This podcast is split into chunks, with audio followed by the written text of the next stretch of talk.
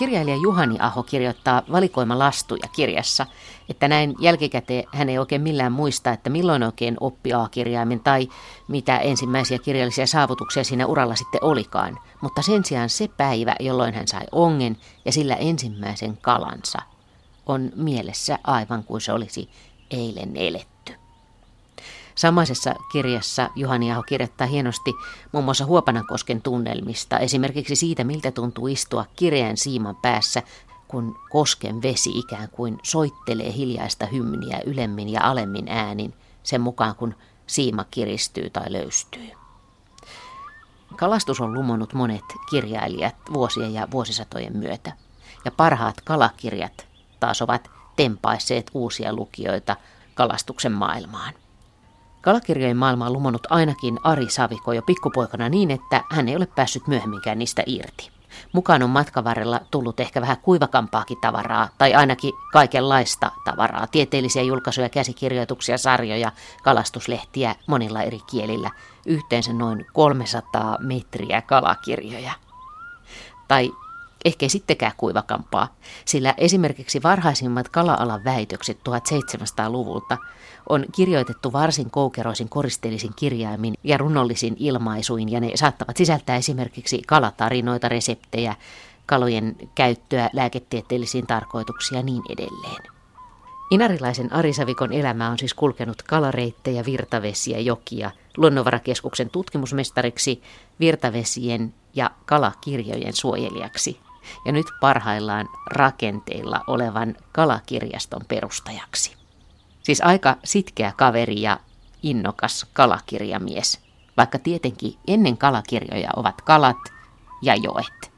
Aika pienestä on kyllä ollut, että äiti muistelee, että meillä on tuolla Kuusamossa kesämökki ja minä siihen rantaan rakentelin niille muduille ja piikkikaloille niin kala-altaita ja ruokin niitä ja pidin niistä huolta, että ne on jotenkin sisäsyntyisesti tullut ne kalat minun elämään ja sysäys siihen, että miten minusta tuli sitten oikeastaan niin jokikalasta ja oli kun muutettiin Pudasjärvelle Iijoen saareen ja Iijoki oli silloin verrattain hyvä joki kalastaa ja siinä oli harjusta, josta tuli minulle myöhemmin semmoinen sielunkala, että harjuksen perässä on juossut sitten ympäri Lappia 40 vuotta ja tuntuu, että ei siihen kyllästy. Että kalat on määritellyt minun asuinpaikan ja aika pitkälle niin kuin sen, mikä minä olen nyt. Minkälaista on kasvaa ja asua joen varrella? Onko se jotain semmoista, että sit siihen leimautuu? Jokihan on semmoista, että sitä ei kyllästy katsomaan. Se, se liikkuu ja pienenä sitä ihmettä, että miten sitä voi riittää sitä vettä, kun sitä koko ajan menee ja menee ja menee, että eikö se ikinä lopu.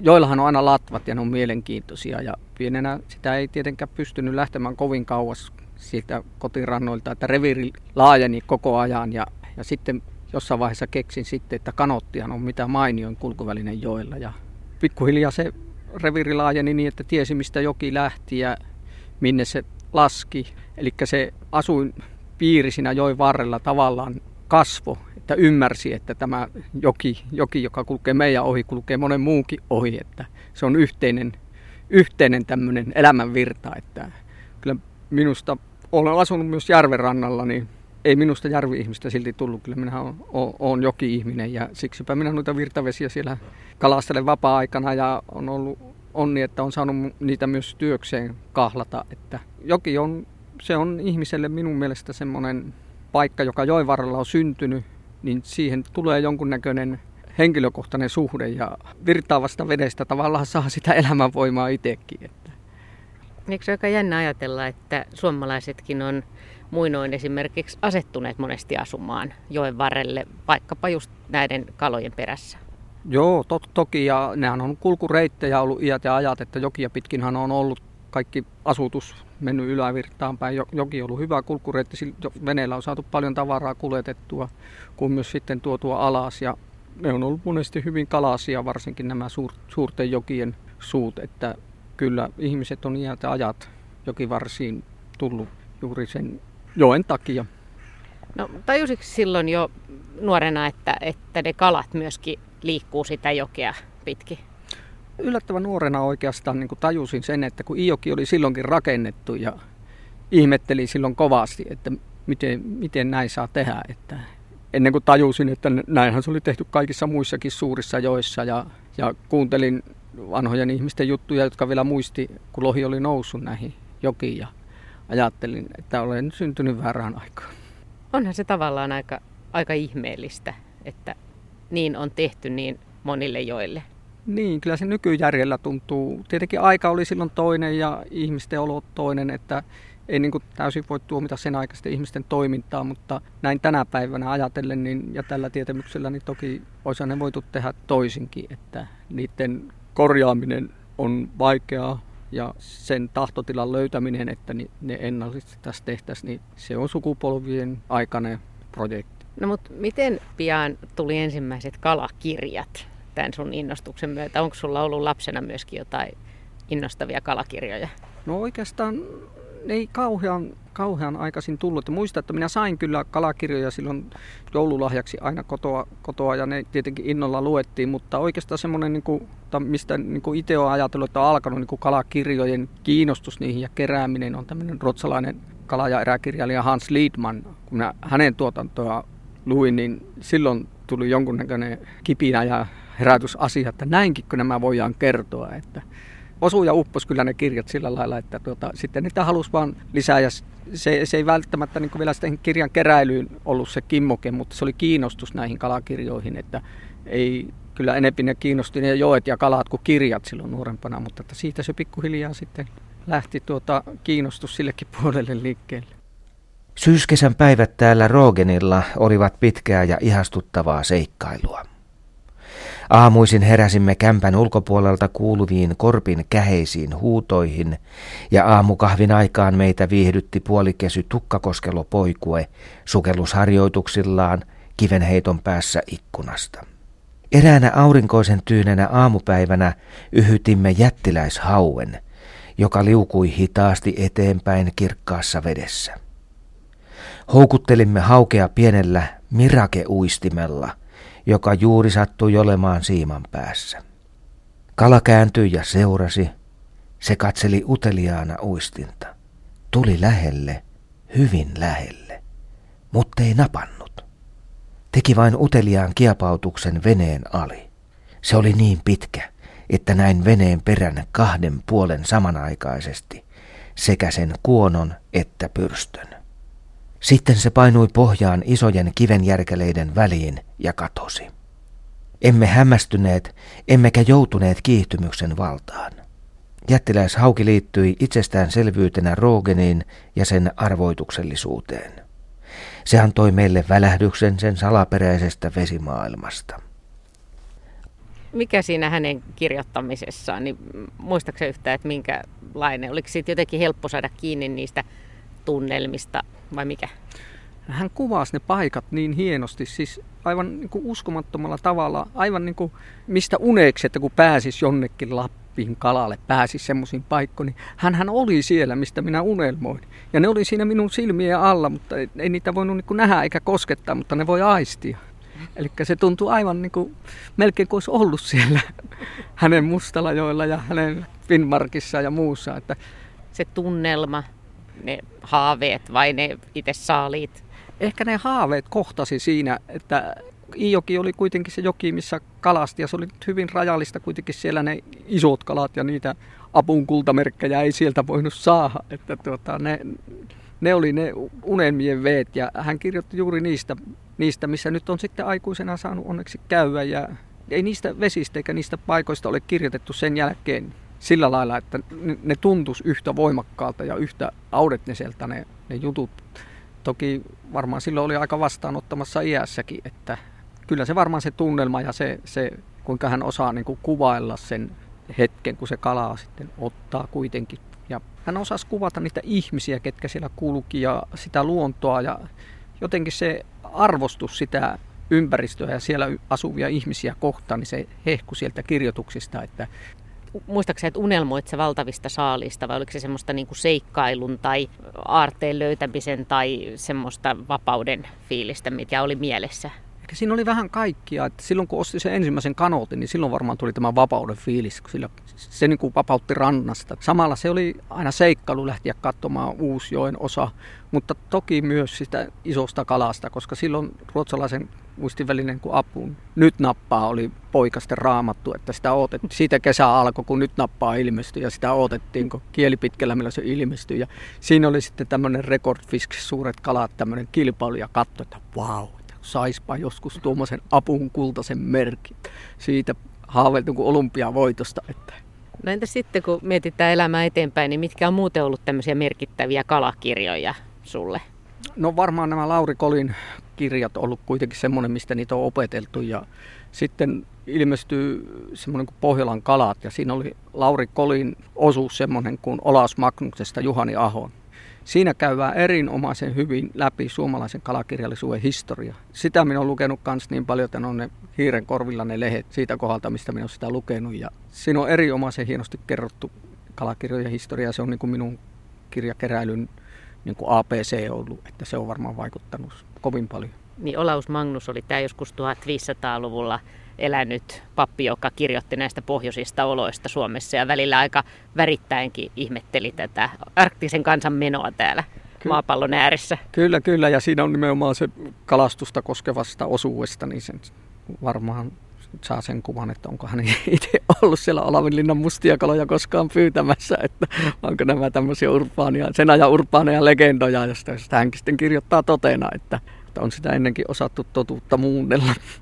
No minkälaisia, muistaakseni vielä minkälaisia juttuja siinä oli? No niin kuin viittasin tähän Olavinlinnan ympärillä uiviin mustiin kaloihin, että ne oli niin kuin suurinen piraajoja, että tuota, ne, sinne ei voinut tippua sinne oja, oja, että ne kalat olisi syönyt. Että, että ne, ja tämmöisiä, no kyllä kalajen koko silloinkin liioteltiin, että tuota, kyllä kalajutut oli silloinkin enemmän niin kuin kalat suuri niin kuin pieneni.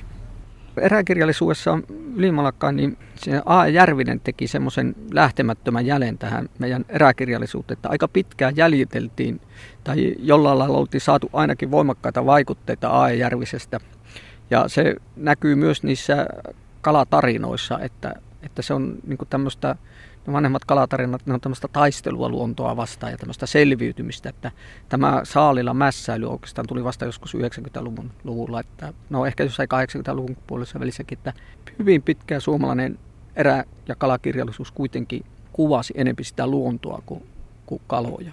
Se saalin merkitys minusta tuntuu, että se on kasvanut niin nykyaikana, että se, sille, se saa niin suuremman roolin ja se luonnon ja ihmisten ja sen ympäristön kuvaus jää vähemmän.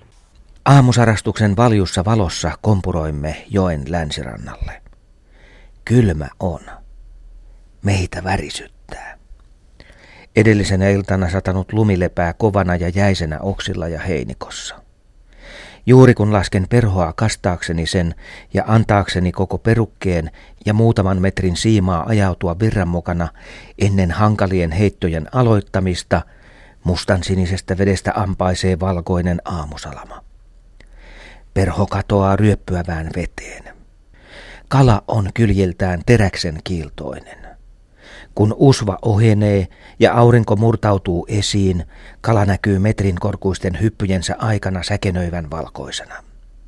Onko siis kalakirjallisuuden historiaa, kun käydään läpi, niin on toisaalta näitä tietokirjoja, missä on laji, lajitunnistusta ja kerrotaan lajien elämäntavoista. Ja sitten toisaalta näitä kirjoja, joissa muistellaan, kerrotaan kalastusretkistä, reissuista, eräkirjallisuutta. No pääsääntöisesti näin, että se sektorijako on, että on, on niin tietokirjat ja sitten tarinakirjat. Mutta nyt on tullut semmoistakin, että on pikkusen niin ruvettu sekoittamaan, niin kuin, että niissä tarinoissa on niin kuin tavallaan tieteellistä pohjaa tai on, on tämmöistä tutkittua tietoa, että mikä olisikin erinomaista, että saisi niin näitä tutkimuksia popularisoitua sitä keinoin. Äsken jo vähän mainitsitkin, niin entäs sitten tämä kalastusharrastajien, kalamiesten ja kalanaisten mielenmaisema, miten se on muuttunut historian myötä? On muuttunut paljon. Suurin muutos tapahtui silloin, kun tuli vapaa-aikaa koska onkiminen oli herrojen harrastus, kun ei rahvalla ollut aikaa onkia. Että silloin kun ihmisille tuli säännöllinen työaika ja vapaa-aika, se oli niin kuin ensimmäinen suuri muutos. Mutta silloin asuttiin vielä maalla. Sitten tuli kaupunkilaistuminen. Se oli seuraava suuri muutos sitten kalastukseen. Ja kaupunkiin muuttaneille sukupolville kalastus oli sitä maalla tapahtuvaa harrastusta, että se mielenmaisema oli siellä maalla. Nyt on jo monta kaupunkisukupolvia, niin se mielenmaisema voi olla täällä kaupungissa, merenrannalla, täällä se kalastusmaisema. Eli on muuttunut kovasti Mutta yksi asia pitää ehkä vielä kuitenkin pintasa, että silloin kun lähdetään oikeasti kalaretkelle, pitkälle kalaretkelle, sille lähdetään Lappiin.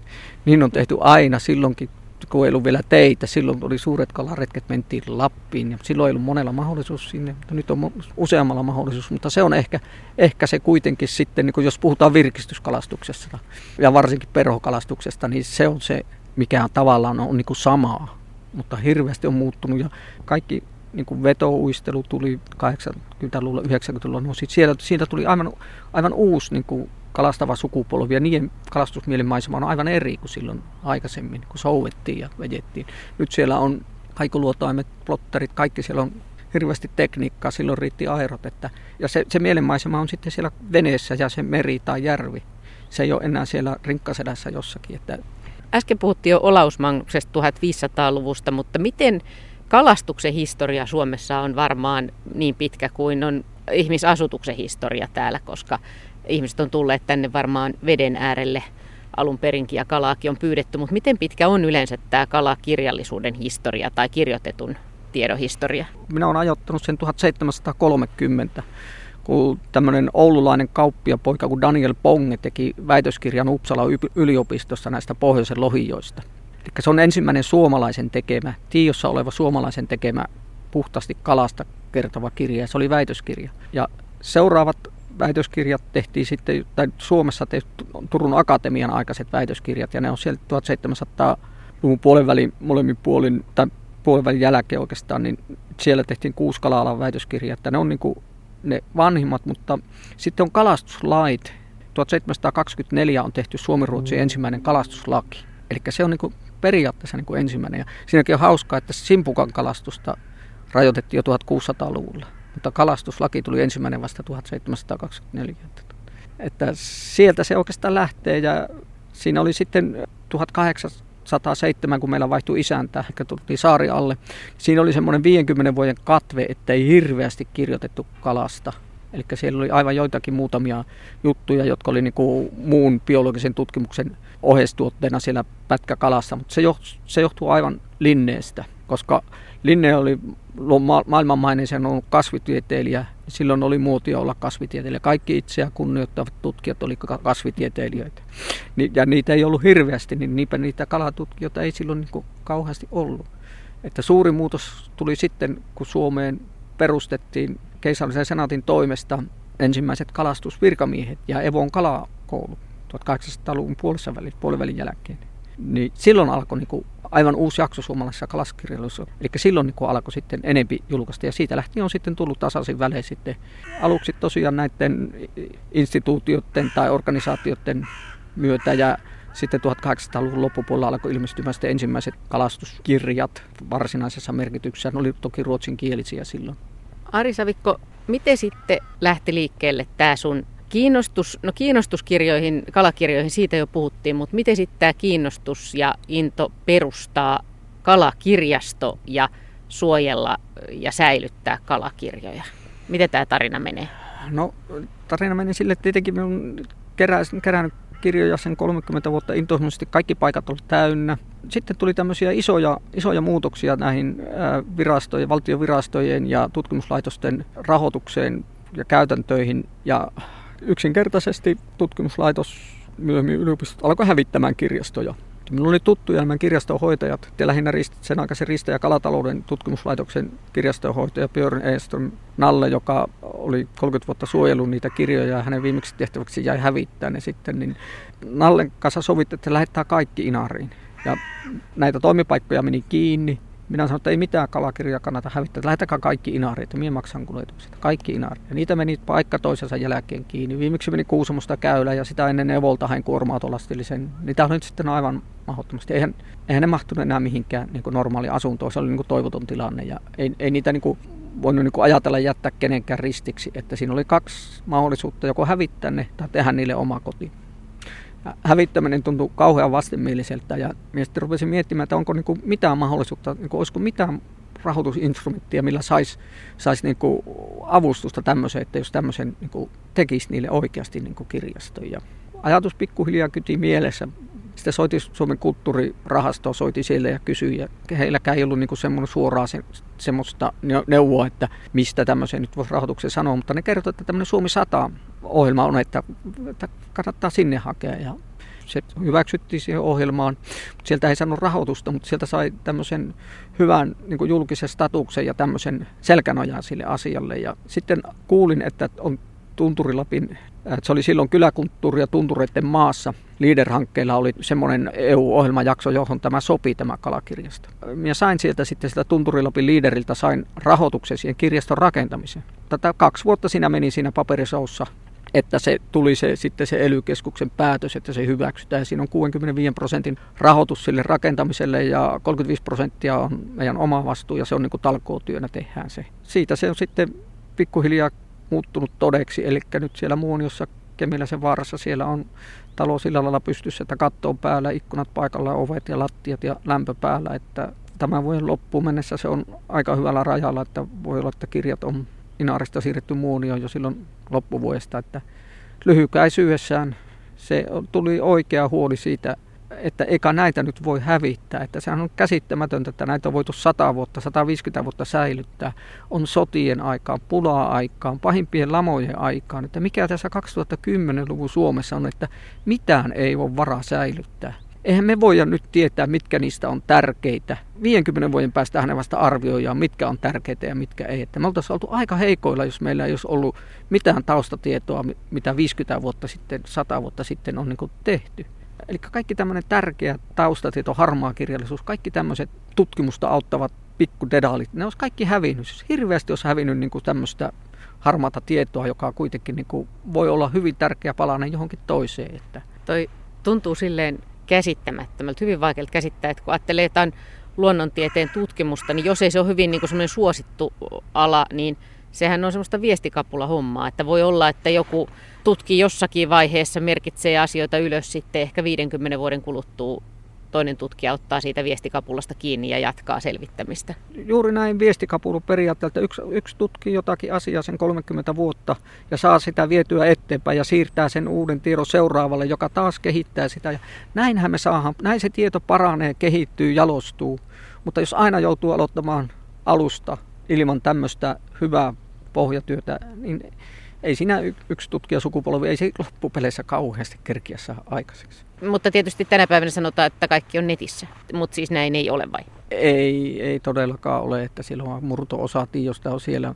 Ja nettihän ei ole säilytyspaikka, se on tämmöinen tiedon jakopaikka. Kerro vielä jotain esimerkkejä, että minkälaisia aarteita siellä kirjastossa on. Paljon niitä kirjoja suunnilleen muuten on ja, ja missä ne on tällä hetkellä? Kirjoja on varmaan semmoinen vähän reilu 300 metriä tai kirjallisuutta. Kaikkihan ei ole kirjoja, siellä on pienpainotteita, lehtiä, käsikirjoituksia, kirjeenvaihtoa, kaikkea tämmöistä. Ja ne on, ne on tällä hetkellä ne on Inaarissa, Inaarin kalvilulaitoksen vanhassa hautumossa, joka on tyhjillään. Ja ne siirtyy tosiaan tuossa vuoden vaihteessa muonioon. Arteista hankala sieltä nostaa niin kuin yhtä yksittäistä. Tietenkin mikä on kalleis on helppo sanoa. Sundmanin Suomen kalat on, siitä on maksanut eniten. Mutta sitten yleensä niin kuin se kokonaisuus on aina se, että jos on joku täyssarja jotakin vanhaa juttua, niin se on, se on niin kuin hieno. Niin kuin esimerkiksi Metsästyskalastuslehen täyssarja nolla numerosta tänne päivään vuodesta 1912, puhumattakaan Suomen kalastuslehen 1800-luvun ne sarjat, niin hän on sinällään aivan valtavan hienoja, koska siinä on se kalastavien tai kalaa tutkivien ihmisten eri sukupolvien tieto ja viesti käsin kosketeltavina siinä yhdessä rivissä. Eli semmoiset hyvät täydet sarjat, ne on hienoja. Onko sun lähipiirit, kalatutkijat, onko ihmiset ymmärtänyt tämän, tämän sun hankkeen?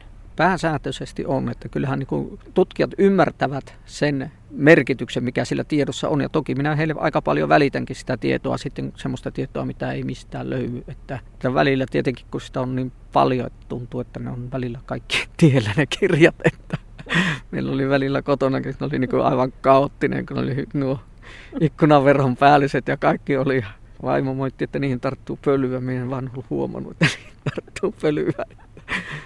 Kyllä ne kieltämättä alkoi olla kohta turvallisuusriski, että saattoi romahtaa sieltä sun täältä. Että tuota...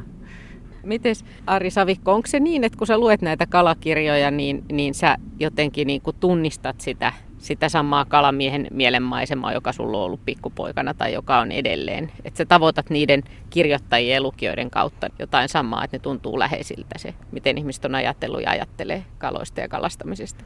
Ei se enää niin voimakkaasti tunnu kuin silloin nuorempana. Että kyllä siinä on niin tapahtunut semmoinen muutos. Sitten on tietenkin, kun sitä on aika paljon kulkenut itse, niin sitä suorattaa sitä tekstiä aika lailla erillä lailla, mutta sanotaan, että kyllä sieltä niin kuin aina, aina niin kuin ne helmet löytyy, että kuka osaa sen tarinansa kertoa sillä lailla, että se nappaa, niin kyllä ne löytyy sieltä, mutta tämä on paljon semmoista, että ne on semmoista iltalukemista, että vaan rauhoittuu nukkumaan, ettei niistä nyt sen enempää saa tuota irti, mutta, mutta pääasia, että kirjoitetaan kalastuksesta. Se on pääasia, että ihmiset kirjoittaa kokemuksista ja laittavat niitä ylös. Siis sä luet vielä iltalukemisenakin kalakirjoja? Joo, toki. Kyllähän minä luen kalakirjoja iltaisinkin, että ei, kalakirjat on hyvää lukemista. Sinihämy tihenee, varjot syvenevät, mustuvat. Suon jäkäläiset kuivettuneet puut muuttuvat teräviksi keihäiksi. Kitumäntyjen tasaisten latvojen yllä leijuu ohuita sumuhuntuja. Suoniityn yllä lepattelee valkeita yöperhosia. Puolen yön aikaan taimenet muodostavat välkehtivän rukousnauhan harmaanvalkoiselle poronjäkelikölle. Ne kalpenevat ja jäykistyvät. Silloin kalastus on päättynyt tällä suvannolla. Tuikit lakkaavat, mutta minä jään tukille. Nyt keskiyöllä on yksinäisyyden joki kauneimmillaan. Sumuharsot tihenevät, hiljaisuus syvenee, kuuluu vain kehrääjän ääni. Sen laulu kantautuu selvänä narinana männikkökankaalta. Hennon sarastuksen aikaan paketoin kalat tuoksuviin koivunlehviin ja lähden yksinäisyyden joelta. Polku juoksee vaalean harmaana nauhana kanervikkojen ja mustikan varvikkojen halki. Kivet muuttuvat aamusumussa siniharmaiksi.